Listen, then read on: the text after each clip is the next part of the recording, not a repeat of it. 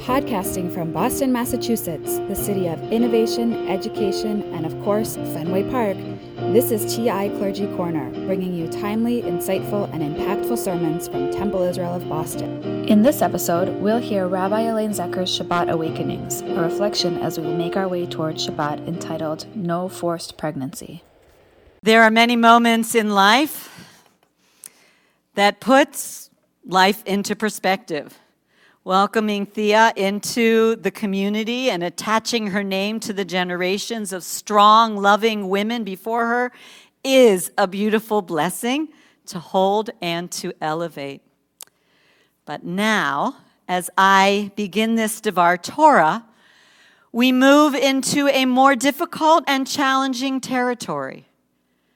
The perspective of the week began with gunshots. Yet again, in a place where young adults should feel safe in an educational environment.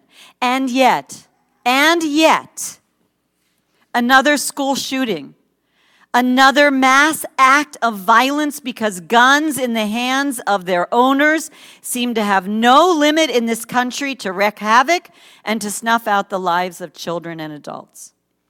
More people have, have died this year than there are days since January 1st. And it makes us ask Don't those who allow limitless access to guns care about human life? Wouldn't they want to protect the lives of human beings at every stage? And yet, is the life of a child already born or already on their way into adulthood not also precious? Now imagine if all of those folks who so vociferously advocate for the right of a fetus, regardless of the life that carries it, turn their attention to the rights and lives of children in classrooms and students on university campuses who have been randomly shot and killed. That is the number one cause of death of children in this country. Isn't that a consistent way to be pro life? For we are standing here wondering how to assert ourselves from the perspective of our own tradition, which teaches us that to choose life so that we and our descendants, our children, will live. Tonight is about choice. Across the country, many congregations, thanks to the National Council of Jewish Women, who've provided many wonderful resources, are lifting up this week's Torah portion to speak about the ability to choose what is best for oneself and one's body in the face of the Dobbs decision that to force pregnancy on those who may need to terminate it for a variety of reasons. And that's what you're going to hear me talking about forced pregnancy. Tonight, I think it is helpful to share the language of our tradition that asserts that the act of ending a pregnancy is not a capital offense. In other words, it is not murder. For most of its development, the fetus remains part of the body of the one who carries it.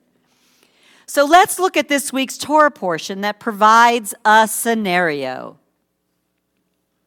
When two or more parties fight, and one of them pushes a pregnant person and a miscarriage results, but no other damage ensues, the one responsible shall be fined according as the woman's husband may exact. That's another issue we're not talking about tonight.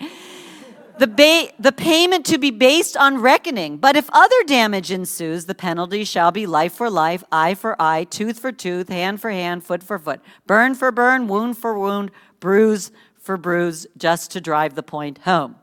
So, what does not happen? There is no charge for manslaughter.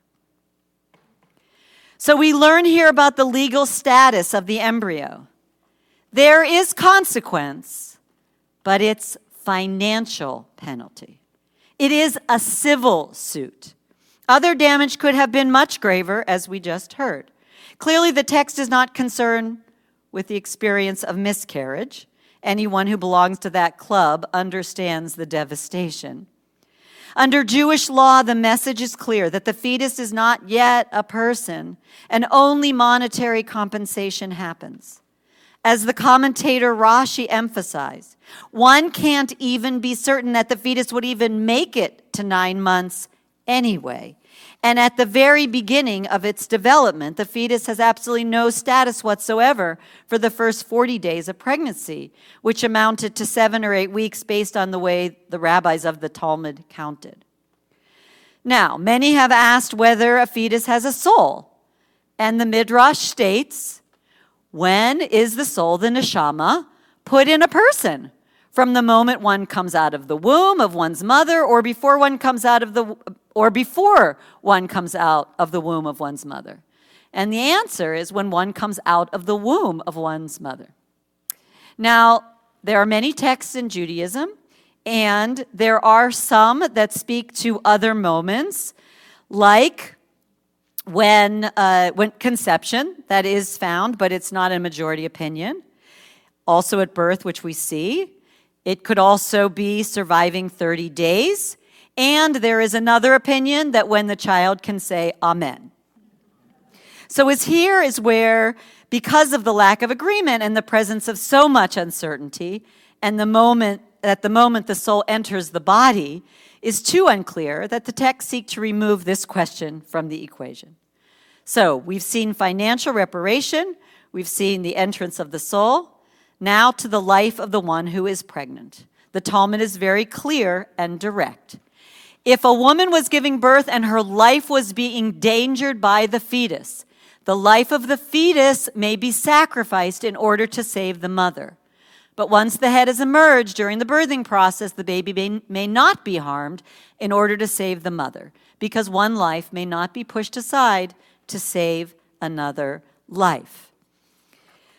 The one who is pregnant takes precedence while the fetus is still developing. But if it is formed and emerging, then they both have claims to life. This idea is what we call a therapeutic reason to end pregnancy because the one who is carrying the fetus' life is in danger. But the rabbis were aware that there could be other reasons of necessity to end the pregnancy.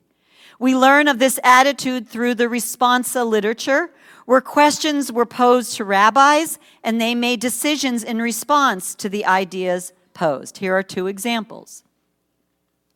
The questioner asked about an adulterous married woman who is pregnant is a good question because it appears to me, says this rabbi, to permit her to abort. And even in the case of a legitimate fetus, meaning there was it didn't come about from an adulterous relationship um, there is reason to be lenient if there is a great need as long as the fetus has not yet begun to emerge even if the mother's life is not in jeopardy but only so as to save her from woe associated with it that could cause great pain. Let's see another idea of this. It's clear that abortion is not permitted without reason. That's fair and right, that would be destructive and frustrative. I don't know if that's a word, of the possibility of life. But for a reason, even if it is a slim reason, such as to prevent disgrace, then we have precedent and authority to admit it, to permit it. So the focus of life in Judaism is crucial.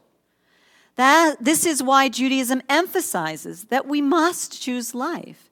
And in choosing it, we have the responsibility to guarantee that those who are living lives are protected first and foremost. Our tradition does not re- regard what the ancient philosopher Philo called the workshop of nature.